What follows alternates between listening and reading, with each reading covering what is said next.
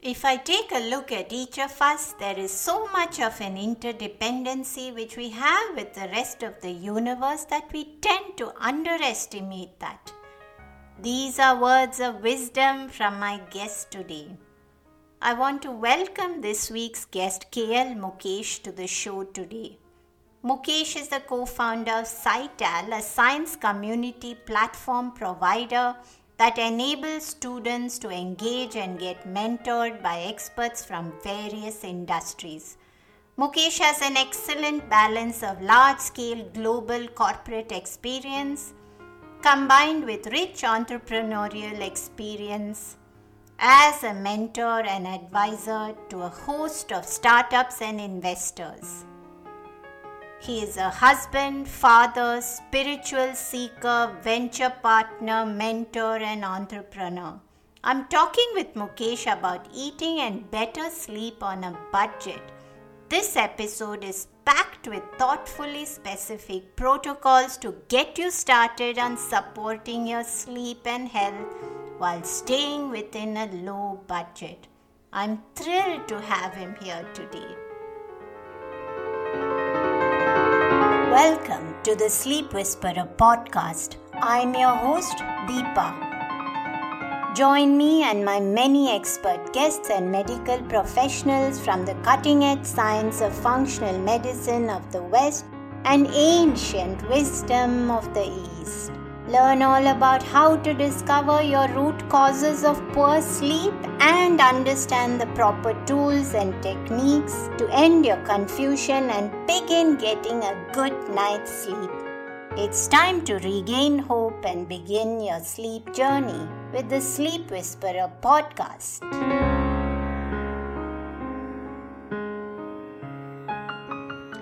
Welcome, Mukesh, to the Sleep Whisperer podcast. And uh, today we are going to have a conversation which many people will greatly value, which is how to eat and have great sleep on a fairly uh, low budget. So, definitely, these are times which are challenging financially, emotionally. So, a lot of people struggling with financial uh, challenges. So, it is a time that even if somebody wants to eat healthy and improve the quality of their health, their sleep, and their life, they definitely need to be able to implement all what we recommend on as low a budget as possible. But before we get to that, um, tell me about how did you reach here where i know you for a while now and what i think of when i see you is compassion a great compassion for every little soul so I want to know what actually brought you on this journey to where you are today. What brought you here? Well, I won't quite portray myself that much of a saint, but anyway. So here's a very quick background. So very early in life, you know, when you're in your late teens, many of us we explore different religions, we dif- explore different philosophies. And one of the very interesting stories that I came across was actually from Buddhism okay, where Buddha is having a meditation class and it's a silent class. So people meditate and then Buddha raises a flower. And then he has a whole bunch of devotees. There is one person, Ananta Padmanabha, he smiles. So the classic Buddhist question is why did Ananta Padmanabha smile? Okay. And the reason is fairly straightforward. So if you take a look at a flower, it doesn't have an independent existence. I mean, it could come into existence because of water, because of clouds, because of wind, because of a whole bunch of things in the soil, all kinds of bacteria, everything. Now, obviously, the flower does have an intrinsic flowerness. Okay, so there is some individuality out there, but where it is necessary, it's not sufficient. Okay, so if I take a look at any of us, there is so much amount of dependency that we have with the rest of the universe, we tend to underestimate that. So, for example, if I take a look at myself, my education was in a school which is government aided. My master's was in a place where I actually got scholarship from the government. Okay. And my MBA also was highly subsidized. Mm. Now, where did all that come from?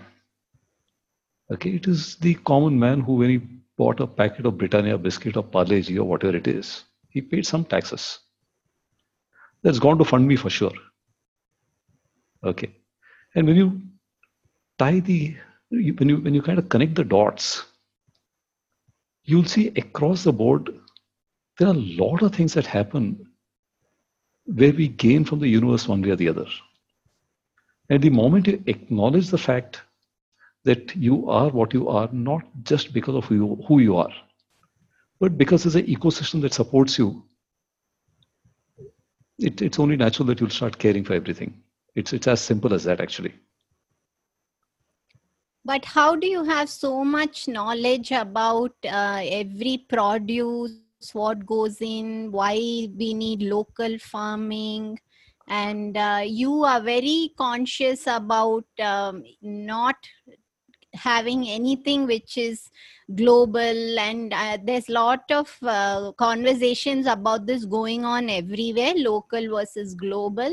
And you are very very conscious about keeping it immensely local and also to the point where you are really looking at how many people actually think up of what does one kilo of a vegetable cost. And most people today don't do that in a large section of the society but i feel even during these challenging times one of the positive change that might happen is because everybody is deeply impacted it's a leveler of some kind. So this might actually lead to people having internal conversations with themselves about uh, understanding all what a lot of people have been going through for a very long time which others have been oblivious about but it becomes really important to think about this today. And uh, local farming of course uh, supports other than supporting local uh,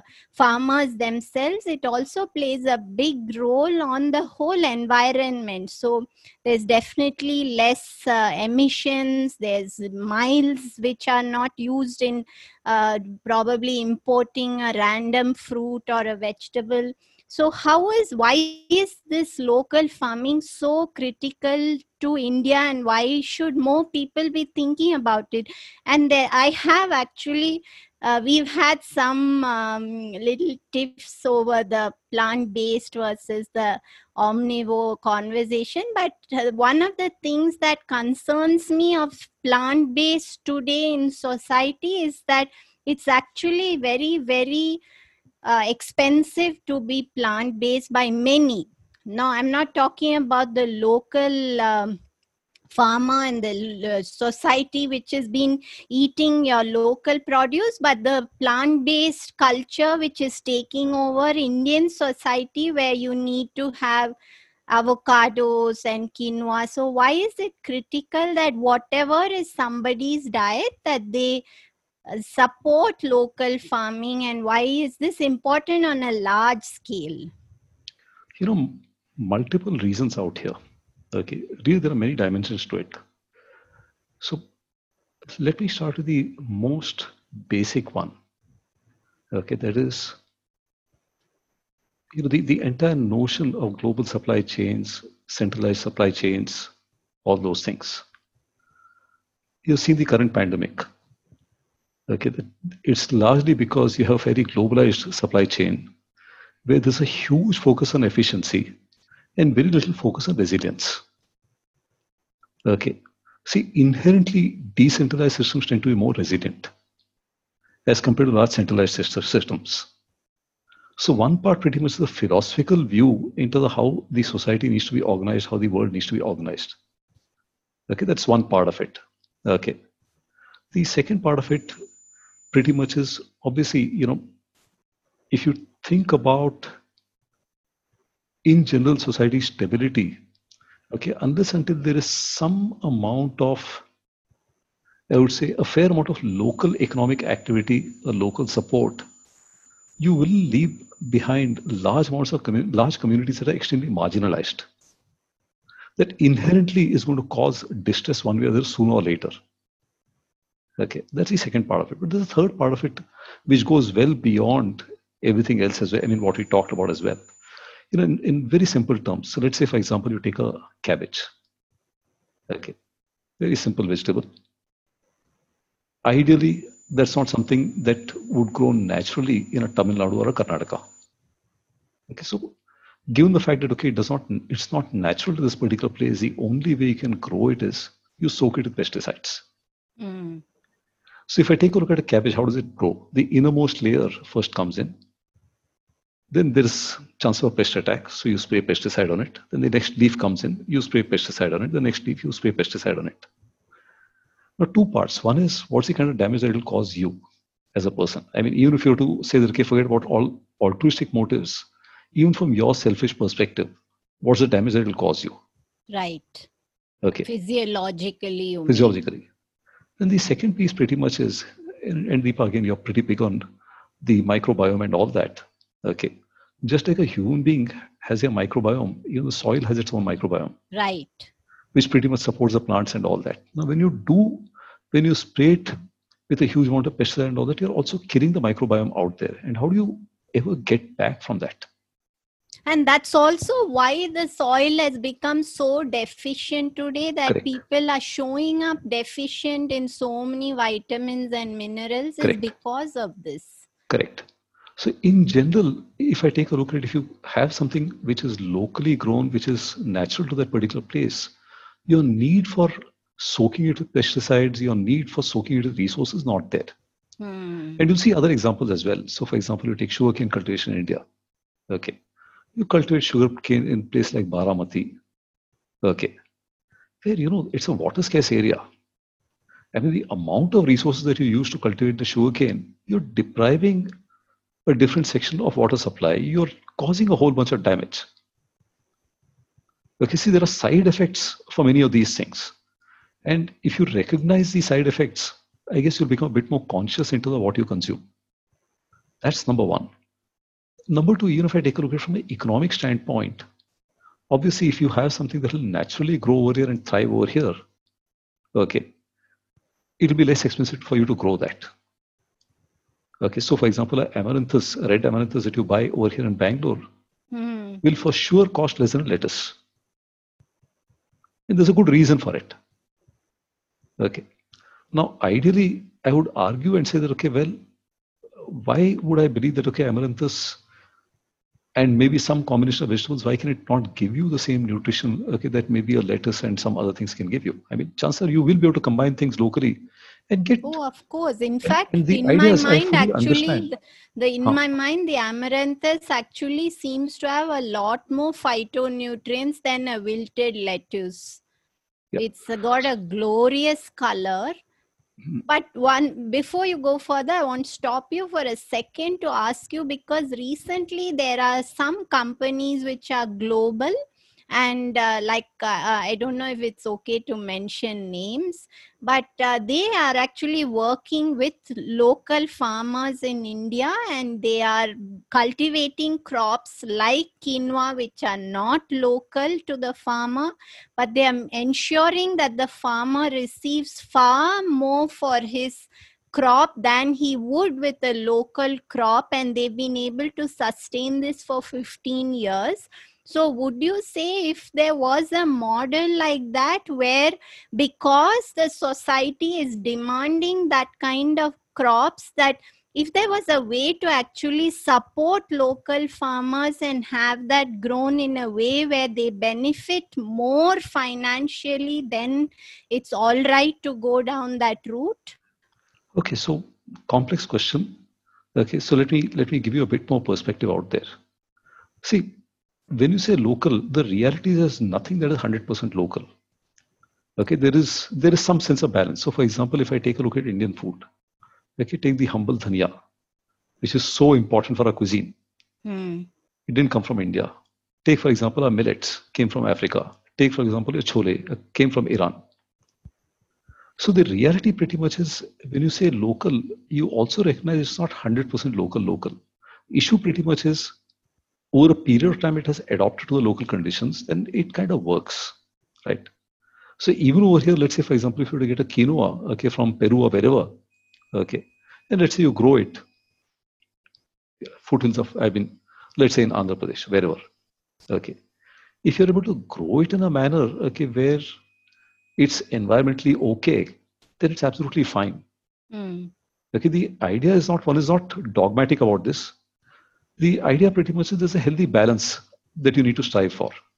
Especially if it supports the local farmer absolutely, in a good way. Absolutely. Okay. And and again, there are multiple dimensions to this that you need to consider. So for example, lettuce, in fact, you can grow it profitably in a Ooty. Okay. Now the issue pretty much is what really happens is the amount of pesticide that you use. Mm. You just need to go and take a look at the river and see if there's any marine life at all. Right. Nothing out there. So the fact that you grow can grow it profitably is not good enough. That's one of the dimensions. Hmm. But there are other dimensions as well into the what it does to the environment, what it does to sustainability, what it does to your health. There are multiple dimensions to it. And it's unlikely that anything will be optimal on all dimensions. That's not possible. Then you take a judgment call as to what's the right balance and take it from there. And do you also feel that if everybody could at least apply uh, whatever best they could to their own life, then we're all adding little drops that Absolutely. are bringing Absolutely. about some change. Absolutely. But I think also that um, health fads today are really moving away from local because if you look at health trends they're literally fad based. So you will see that if globally there was the culture of the green smoothie. Suddenly it's all over india as well. So fads are forever changing in healthcare and uh, is there a way i mean this is something that's here to stay. There are going to be health fads. They are going to be transient and changing all the time. Nothing's going to be permanent. Which is why I also i want to add that whenever i have some doubt it's always good to go back to thinking about what your ancestors did and then try to apply that back because that way there's still some solidity in trends. Mm-hmm. but suppose these trends kept changing is there a way that people could adapt them to their local context? For example maybe if they were uh, fascinated by a green smoothie than to use local uh, spinach rather than something which is from far far away in a way that it can be actually um, used by masses in a way where it's affordable, more conscious overall, so that it still stays with those changing fads, but you're applying it to your uh, present day. Yeah, so culture. you know, you'll see some very good examples of that. So, for example, traditionally, if you take a look at a biscuit or a cookie, always based on maida, okay, and some kind of margarine, okay. But today, okay, somehow the people have figured out how to make a ragi biscuit. Mm. Okay, so to some extent, there is a bit of mix and match that will happen. Okay, so I think while the fads will remain, there'll always be ways, okay, where you can actually do some kind of a blend. So, for example, okay, even if you take a look at a pesto, I mean, at the end of the day, a pesto is a glorified chutney. Yes. Okay. Now, in principle, okay, if somebody were to come and say, okay, hey, the humble chutney that is there, I'll add a bit more, you know, what your local nuts.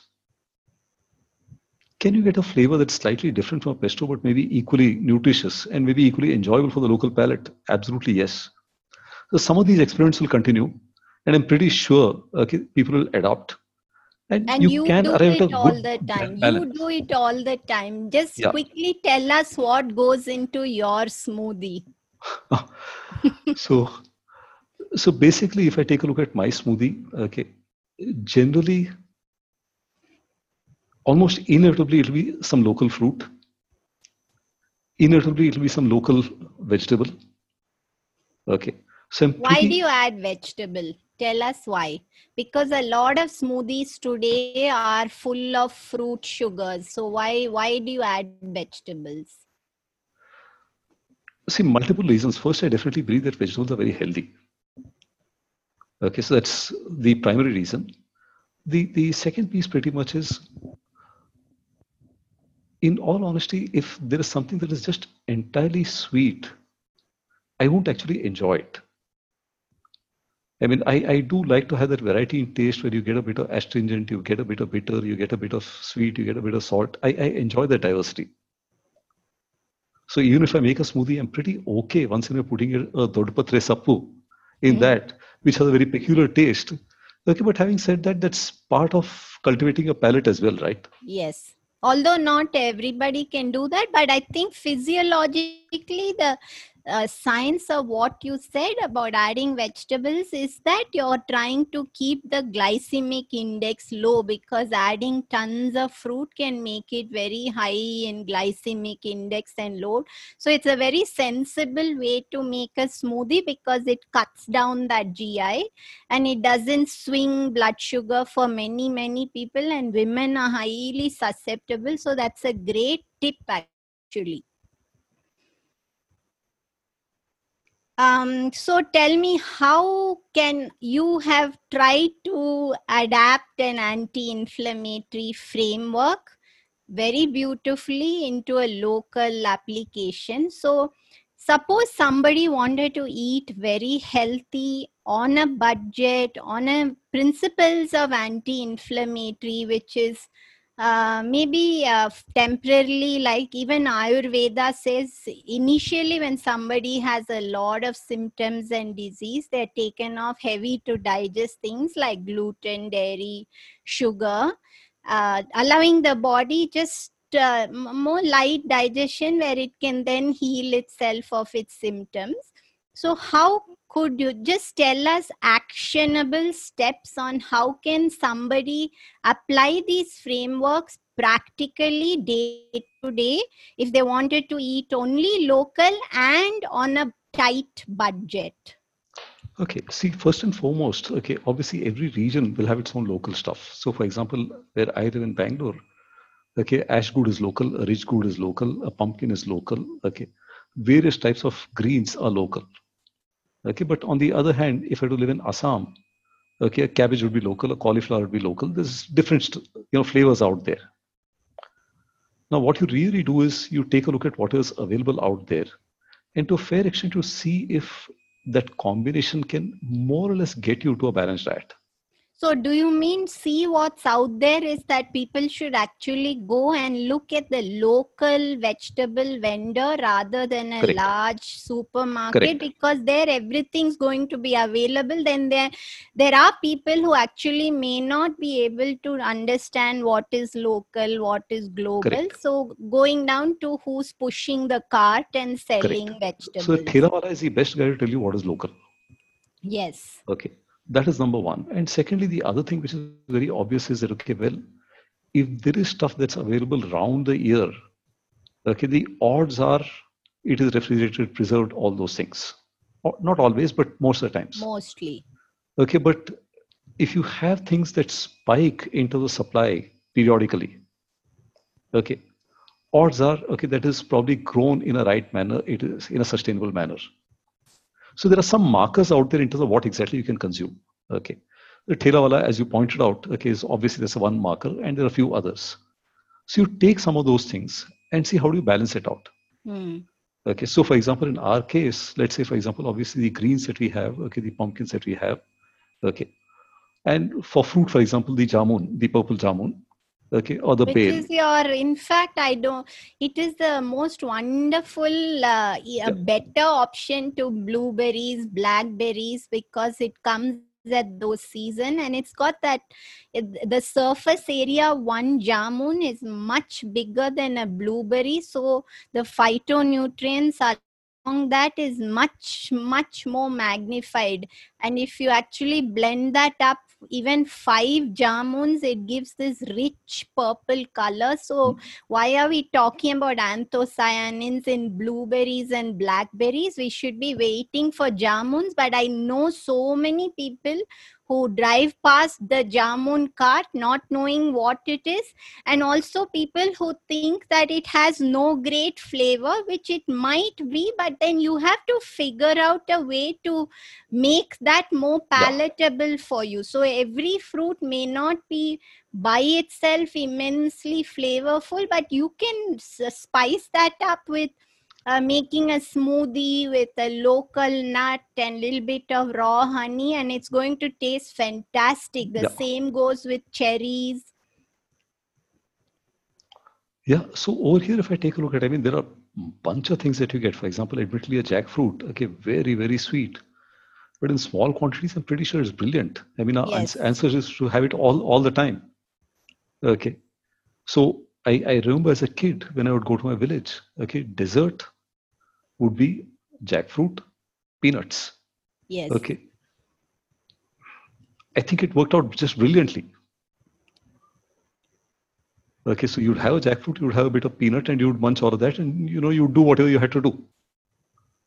Okay, so I'm But pretty- see, that's the key word, Mukesh, isn't it? That you do whatever you had to do, which involved a lot of activity, which is what has gone today. So if you're eating heavy processed meals and then lying down or lounging in front of the television after a meal, then you any food is going to be ha- uh, harmful absolutely, to you. absolutely, absolutely. I mean, the the ultimately movement. I mean, practically every single piece of science definitely tells you that okay, movement is extremely important for your health. So it's not simply a question of your diet. Diet, of course, is extremely important, but along with that, you know, your mental well-being, okay, your physical well-being, the exercise that you need to do, the meditation that you need to do, okay, the social relationships that you need to have. I mean, it's really the combination of everything that really matters. Hmm. I mean, like the Buddhist flower, it's not one single thing. It's a petal. There's so many petals of that. It all needs to come together. So, how can somebody wants to eat? Uh, maybe just describe one day of eating if you need to be gluten free, dairy free, local, and on a budget. Describe a breakfast, a lunch, and a dinner. Oh, pretty simple. Okay, so for example, a breakfast. Okay, now in my case, that's what I would do today. Okay, is a ragi roti. Hmm. Okay, so ragi roti, obviously, I mean, it is local out here. Okay, ragi roti is some coconut chutney. Okay, and then okay, maybe a small banana. Okay, lunch. If I take a look at it, I'm not hugely fond of rice. Okay, but I do take it once in a way. Okay, so bit of rice, bit of dal. Okay, pumpkin sabji. Hmm. That's what I've had today. Which is rich in beta carotene. Huh. So dinner, okay, in all probability will be somewhat lighter, okay, where we'll land up having a simple chila. Hmm. So, how could you add vegetables to a chila? Oh, chila, we always make it with vegetables anyway. Okay, so basically you put a whole bunch of grated carrots, Ah, okay. grated beetroot maybe, okay, chopped tomatoes, chopped onions, all that goes into making the chila. So it's got your fat, fiber, protein, color, yeah, yeah. everything in that one meal, and it's super simple, very light on the budget. Yeah. So it's really not tough to eat uh, healthy with vegetables um, on a budget. So you don't have to be buying the most expensive vegetables. And you this can one more buy. important, it's easy to make. You don't have to wash a lot of vessels. Yeah. It's brilliant. Yes. Yes. Absolutely. Um, and uh, how about if somebody had to be dairy free, so no paneer, no curd? Let's just say they had to bring in protein, low budget, and be dairy free. What are the options? So for example, okay, chila, for example, is obviously very rich in protein, Hmm. okay, because it's made of besan. Yes. Okay. Your chole is rich in protein. Your rajma Hmm. is rich in protein. Okay. Your masoor dal is rich in protein. Your sprouted moong is rich in protein. So tons. There are tons. I mean, there is there is no shortage of options out there. Yeah. Um, in your grandfather's time, maybe even further back of your ancestors, you might have uh, observed certain traditions around how people lived. So they would have a morning routine, evening routine. Do you recall some of those traditions? Oh, and yes. how are there traditions which relate to keeping people healthy, allowing them to sleep better? What are some of those traditions that day to day life, just daily habits which support sleep and health? Okay. So uh, my case, okay, if I take a look at it, there's one side of the family who had farms, and one side of the family they were priests. Hmm. Okay, very different lifestyle. Okay, so as far as the farm is concerned, it's pretty straightforward. Okay, you would wake up really early in the morning. You take And your cows out Work and on you the fields. work So would they hard. do that before food or after food? So generally, I think you know they would food would come a bit later. They would start the day okay by first taking the cows out, washing the cows, getting the place clean, okay, feeding it, all those things, and then heading off okay to the field. I mean, depending upon the season, okay, to plow or whatever it is, and then after they would do a good couple of hours of work, okay, breakfast would follow after that. So they actually practice uh, intermittent fasting, which is today such a fad, but this is part of their culture. Correct. So breakfast would follow after that. Okay, so there's a fair amount of work that should happen before breakfast. Okay, then post breakfast, okay, a little bit of working around the house. Okay, whatever is there, then back to the fields. Okay, lunch inevitably would be a very very simple lunch. I mean, I don't remember as a child the concept of dessert. Okay, dessert would be as I said, okay, jackfruit with a peanut or something or the other. There was no Hmm. concept of a cooked dessert. No kheer. It would happen during festivals. Ah, yeah. Okay, so, So sugar was actually kept to sporadic yeah, little it was very events. rare. Okay, and in fact, some of the other things that's common today was also very rare. I still remember in my grandfather's village, potatoes, for example, is a very rare thing. Hmm. I still remember there would be a talk in the village that, okay, hey, this guy bought a potato, he's a big shot. Was it because it was expensive or what was the It was reason? expensive and it was not available. Hmm. Okay, so if you wanted a tuber, okay, your tuber would be a radish. Ah, or no, tapioca. in the place where I was at, tapioca was not very common. Okay, so it was mostly radish, which would be common. Okay, in fact, onions and potatoes not at all. Okay, you had radish and carrots not to a great degree those days. Okay, so your root So where do you think that changed? Because that seems like an ideal diet for people. It's low in glycemic index, starch, sugar comes so sporadically that nobody's body starts to get addicted to it. That seems like the ideal uh, mantra for health and great living. So how did that actually change? Was it that cultivation changed yeah, for I think cultivation changed. better? Yeah, cultivation changed as well as you know the entire supply chain changed. Hmm. Okay, so earlier when you did not have transport, okay, you basically took what was available locally. Right. So even for example, the greens, I, I still remember there was no concept of cultivating greens. That concept did not exist in my village actually. So how did you get greens? It used to grow wild. Hmm. So you just go, okay, chop some and bring it. Okay. Does and that still happen in No, no, no, local no, no. villages? no, it's no. gone. It's gone. So are people not consuming those greens or do they consciously grow Actually, some of the greens have disappeared, in fact. Some of those greens have disappeared. Some of the fruits have also disappeared. So, for example, I still remember talking about fruits. My uncle's farm, we used to have a banana called Kariput Bale. which Hmm. means a black small banana. Like it would be the length of little bit longer than your, you know, your index finger. The skin would be jet black. Hmm. Okay, extremely flavorful, but it was a very low output crop. I mean, you would not get, you know, some that big bunch. You would not get a big bunch. It would always be in small quantities. Okay, so for example, similarly, jackfruit. Okay, now you see yellow jackfruit. Okay, Hmm. we had a species that was bright orange, Oh, we still very have very bright that. orange. We have that in our farm. Huh. Yeah, it's not all that common in the marketplace anymore. Oh, but Okay. it's much sweeter. Very it tastes like honey. Huh. But having said that, the quantity that you would produce in a tree would be much smaller than the yellow one. So And yet you see hundreds of yellow jackfruit being discarded on roads everywhere. yeah. Okay, so so the food actually was very different. I mean, that is one part, okay, the farm. But when it came to the priest side, the priest side also had its own, they had their own discipline. Okay, so you'd wake up in the morning, you would first have a bath, Okay, then you would have your Sandhya Vandanam, this, that, etc., puja, and all those things. And by the time you're finished with all that, it would be good about 10, 10, 15 a.m. Mm. And very often there will be no breakfast as such. There will be a brunch around 11 o'clock or so. And then an early dinner. Then an early dinner.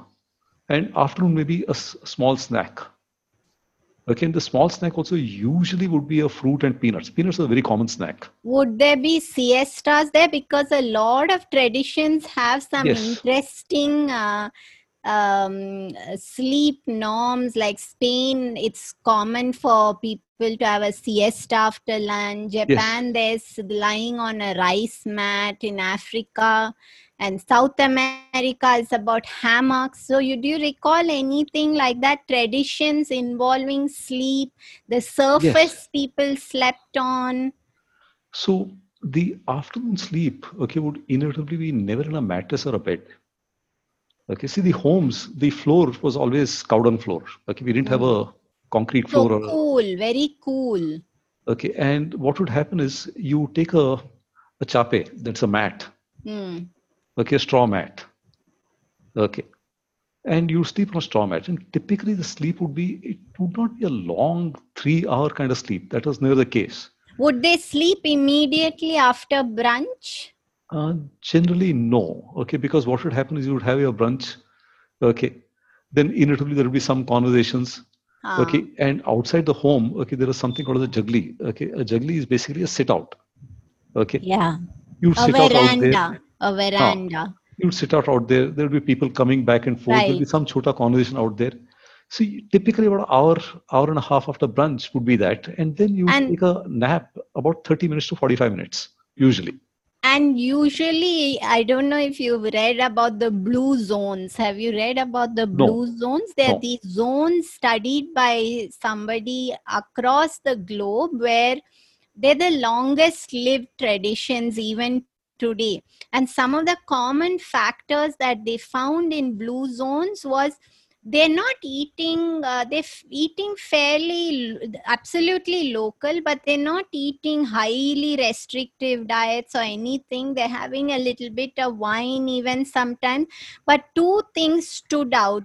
And one was that they walked crazy amounts because Yeah. they'd have to walk to fetch things itself and it was not like fitbits recording 10000 steps they found that on a normal day people in blue zones walked about 25000 steps and Mhm. two was that they always had a sense of tribe community and they would always have deep conversations with the whole society every day and that kept them stress free because they had a feeling of belonging and that there was somebody there for them all the time none of them in blue zones ever mentioned feeling sense of isolation depression anxiety it simply did not exist You know, that's very interesting because, again, my uncle, he's still alive, very much alive, and very active mentally and physically.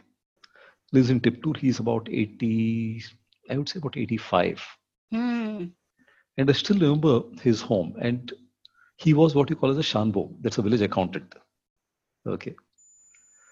So my aunt would open the door of the home roughly, I would say, about half an hour, 45 minutes before sunrise. Okay. She would come, okay, and then wash the porch, the porch, and put the rangoli and go inside. Post sunrise, you would have people walking in. Hmm. Okay.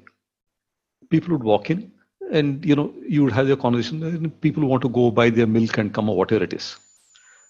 Constant stream of visitors through the day. It is not. He was not an isolated case. That was generally the way it was. Generally, the way the society was. Okay, you tended to have a rather rich social life. yes And somewhere down the road, okay, if I recall, I've never, I don't remember ever having seen, for example, my grandfather on my mother's side ever get angry. I've never seen that. Hmm. And similarly, this uncle of mine, I've never seen him worked up. Never. In all these years. In fact, recently also with the great spike in mental illness diagnosis, depression, anxiety, one of the big factors that research found was that it was large uh, predisposition in people who felt a sense of isolation, who did not have any sort of community sense. Hmm. And when isolation was high, stress response was high, and therefore their predisposition to hmm. developing a mental illness diagnosis was much, much higher. So, this is what they found in blue zones that the sense of community was yep. very, very high. Now, the other thing I want to ask you is that there's a lot of talk if you look at sleep sites there's a lot of emphasis on fancy expensive gadgets very expensive mattress. And is it really when we're talking about sleep and improving sleep in people i don't think it should be about buying a mattress for one lakh or a duvet for a few th- 10 20000 that's just out of reach of many many people. Let's say somebody wants to develop a wonderful sleep space to support better sleep. If they're having challenges with sleep how can they do that on a very low budget? Ah, here's the deal. I have no expertise in sleep, but here's what I would two. Okay. First, I think, you know, okay, let me put this way. My, my general sense is, see, first is there, of course, physical factors. The second is there's emotional mental factors. Okay. Hmm. The emotional mental factor is relatively straightforward. I think if you have a sense of gratitude, right. Okay. And if you have a sense that, okay, well, of I'm going to of... stop you for a second. Let's yeah. say somebody wants to build a practice of gratitude. Break it down. How can they actually apply it to their life? Because not everybody is meditating or able to really connect to feeling of surrender. How can simple habit every day which can increase gratitude and all the benefits of gratitude that come with it? See, I think, you know, it's rather simple. I mean, fundamentally, it's simply taking a look at whatever you have and building the chain behind it. That's really all that it takes. You know, for example, let's say, for example, today, okay, I had a meal, okay, my wife cooked. And the fact that, okay, well, I had the meal, I'm just conscious that I had a meal. When many and I'm just have. conscious that, okay, well, you know, I didn't make it but I got to have it. Mm. Very simple things.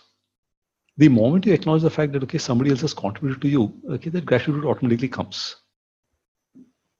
Okay, it, it doesn't require a whole lot of deep spiritual thought or anything of that kind. It is just just connecting the dots even to a second degree. It doesn't even have to be to the fourth or fifth degree.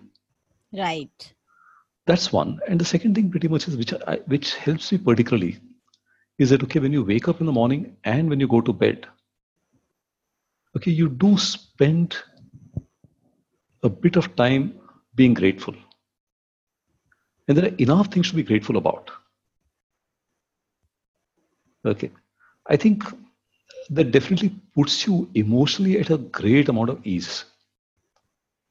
Okay so that in itself i would imagine at least there's one part there's a physical part and as i said there's an emotional spiritual part the emotional spiritual part is rather easy. Okay, just paying a bit of attention to it. The physical part, I'm pretty sure it's a lot more complex. I mean, if people have pain, if they have hormonal disorders, whatever it is, I'm, I'm sure that would require a specialist intervention, okay, to do whatever. Okay. But either way, I, I cannot. I no, but cannot, how can they actually like they want to? Uh, they're not getting good sleep, so cheapest mattress which is great for sleep. How can they actually create a little space for themselves which doesn't cost a lot? So i said one part is okay the emotional mental part where you're at peace you're more likely to sleep much more easily. That's number one. Yes. Number two i think is probably paying a little bit of attention okay to how you feel. So i'll give you physically okay? So for hmm. example i know for sure if i have dinner at 9 o'clock and i try to sleep at 9.30 it doesn't work for me Mm. I just feel very uncomfortable. Okay. Also, if I have dinner and if I've not walked at least 10, 15, 20 minutes, I'm very uncomfortable. And these were all parts of uh, uh, ancestral tradition, just Yes. strolling around after dinner. Correct. There was no. Netflix back then, so nobody Yeah. would just come collapse on the couch after dinner or even Yeah. eat dinner mindlessly watching a television Yeah. show. Yeah. Okay. Then a few other things. I mean, in general, I think, at least my personal experience, if your stomach is heavy or uncomfortable, it's very hard to sleep. Hmm. Okay, so what you do for dinner, okay, seems to really matter. Okay, I See, think the these are. common thing many people tell about this is that a lot of people are out all day working. So dinner is the only meal they have hot food at home. So they they actually put more emphasis on the last meal. Um, and sometimes they can't avoid. They're coming back late. They want to sit with the family, eat a warm meal, and then they're tired. So usually what i tell them in that situation is going back to yoga's knowledge that if you lie down on your left side with your right nostril facing up even if you're a bit full you are allowing digestion to take place so if you Mhm. absolutely can't avoid doing that late dinner and going to sleep sometimes then that's a way that you can actually support yourself Yeah, you know, that's one part. Okay, so for example, typically what helps is, especially when my daughter was also around, wife's also around, post dinner is always a time for conversations. Hmm. Okay, and you know, normally, say for example, when you discuss, okay, you can discuss people, okay, you can discuss events, you can discuss ideas. Okay, post dinner is always a time to discuss ideas. Okay, because ideas tend to be very neutral. Okay, Yeah. and that's also something okay that activates your mind in a variety of ways. And when you combine that with somewhat of gratitude, okay, it just gets you in a mental state that's absolutely wonderful. That's and a practice that that's seems to help quite a bit. to good sleep. Yeah. In addition to that, of course, there is always meditation and all those things that definitely help. And do you believe that it's more important that someone has a simple, even a five ten minute daily meditation Oh, yes, practice versus those who feel they can't do it and they go away every three months for 10 days? I mean which is wonderful if they can do that but i feel that little bits every day make a world of difference. So, you know, again, if I were to go back to the Buddhist thought, Hmm. okay, there are two types of meditation that you talk about. One is vipassana, and second is shamatha. Hmm. Shamatha is all about paying attention. So, for example, you know, you have that famous Vietnamese monk, Thich Nhat Hanh. Okay, so one of the things that he says is eating an orange meditation. I know it sounds very bizarre, okay, but when you take an orange, you peel it. When you peel it, you enjoy the fragrance, Ah, you I've enjoy the texture, you enjoy the color. yeah when you doing that particular everything orange- mindfully Okay, now you don't need to go away anywhere. Okay, whatever you're doing, you're paying attention. That is meditation, right? yes Okay, I think it helps it immensely. And actually that's missing today because everyone's attention is fragmented and everybody is moving quickly from one thought to the other. When they're doing uh, when they're with their child they're thinking about work. When they're at work they're Yeah. thinking about what's going on. And that what you're saying is simply if you're at work put all your awareness there. If you're with friends give that all your attention. If you're with family give that all your attention. Now if um, there are actually 100 million people with diagnosed sleep disorders today. This is not counting the mm, hundreds of thousands more that are there, especially in India, because diagnosis is much, much less. What Mhm. would you feel is the biggest root cause of poor sleep? See, amongst the people that I interact with, socially interact with, I think the physical circumstances for most people is very comfortable. Okay, there hmm. is no huge economic issues and all that. A lot of the issues that they encountered, I have quite a few friends who have sleep challenges. My general sense pretty much is it has a lot of it has to do with, you know, frankly, lack of contentment more than anything else. Why? See, the issue pretty much is at some level understanding that okay you being one up doesn't matter. That somehow people don't get it.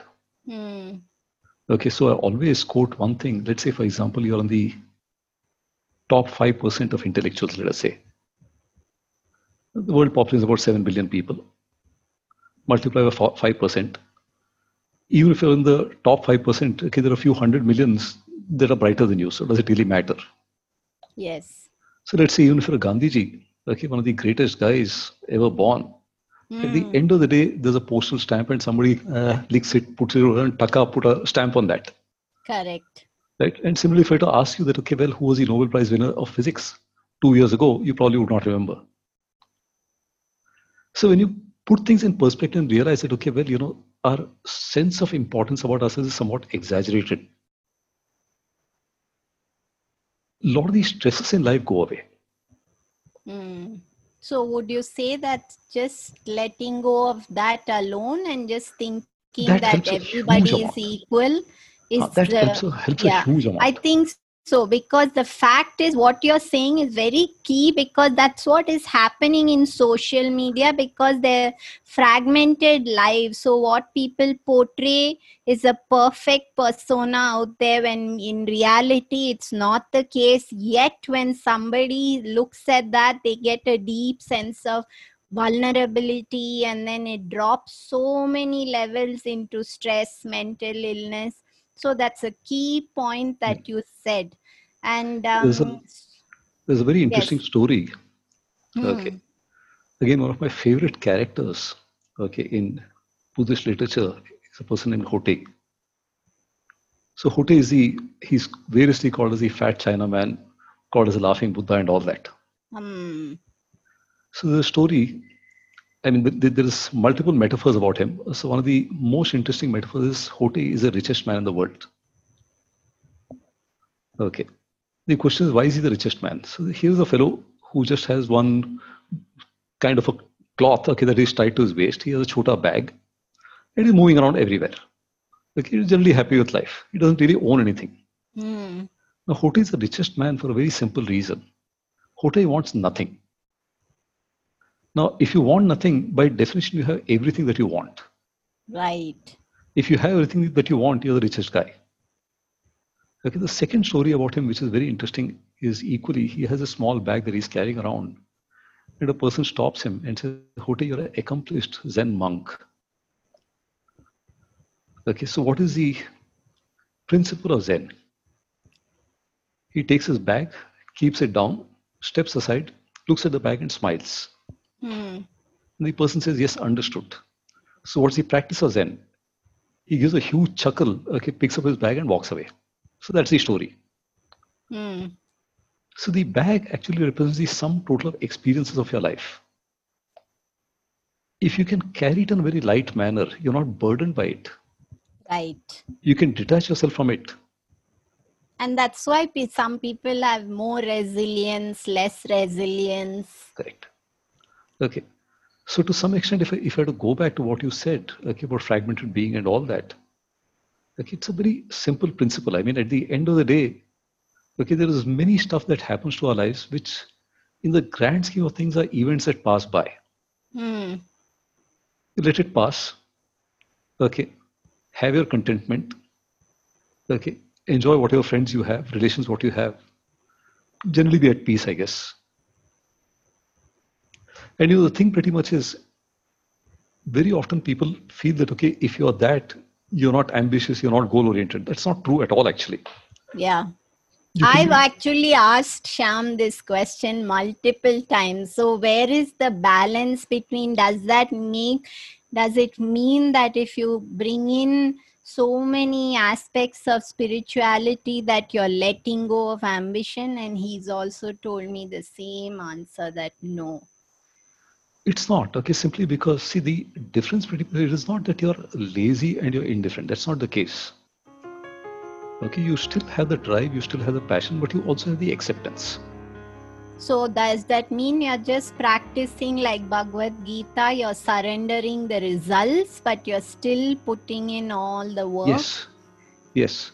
Thank you. So lots of little stories which will excite people and lot of practical information that you gave because some of the challenges that people actually face with eating healthy is that sense of um, how expensive it can become, and that's not want, what we want health to be.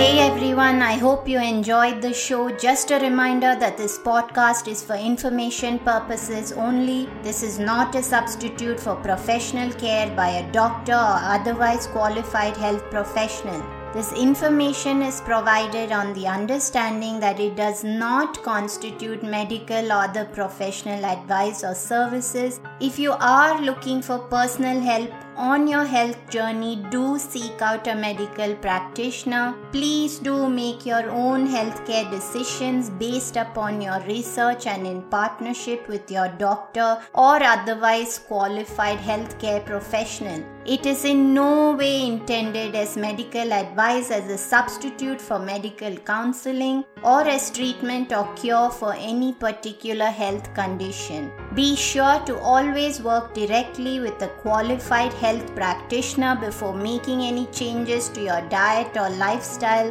that may feel out of your realm of comfort or understanding. If you are looking for an allied functional medicine practitioner, do seek out more information on www.phytothrive.com or www.sleepwhisperer.pro. It is important that you have someone who is qualified and understands your health personally in order to provide adequate care, especially when it comes to chronic health conditions.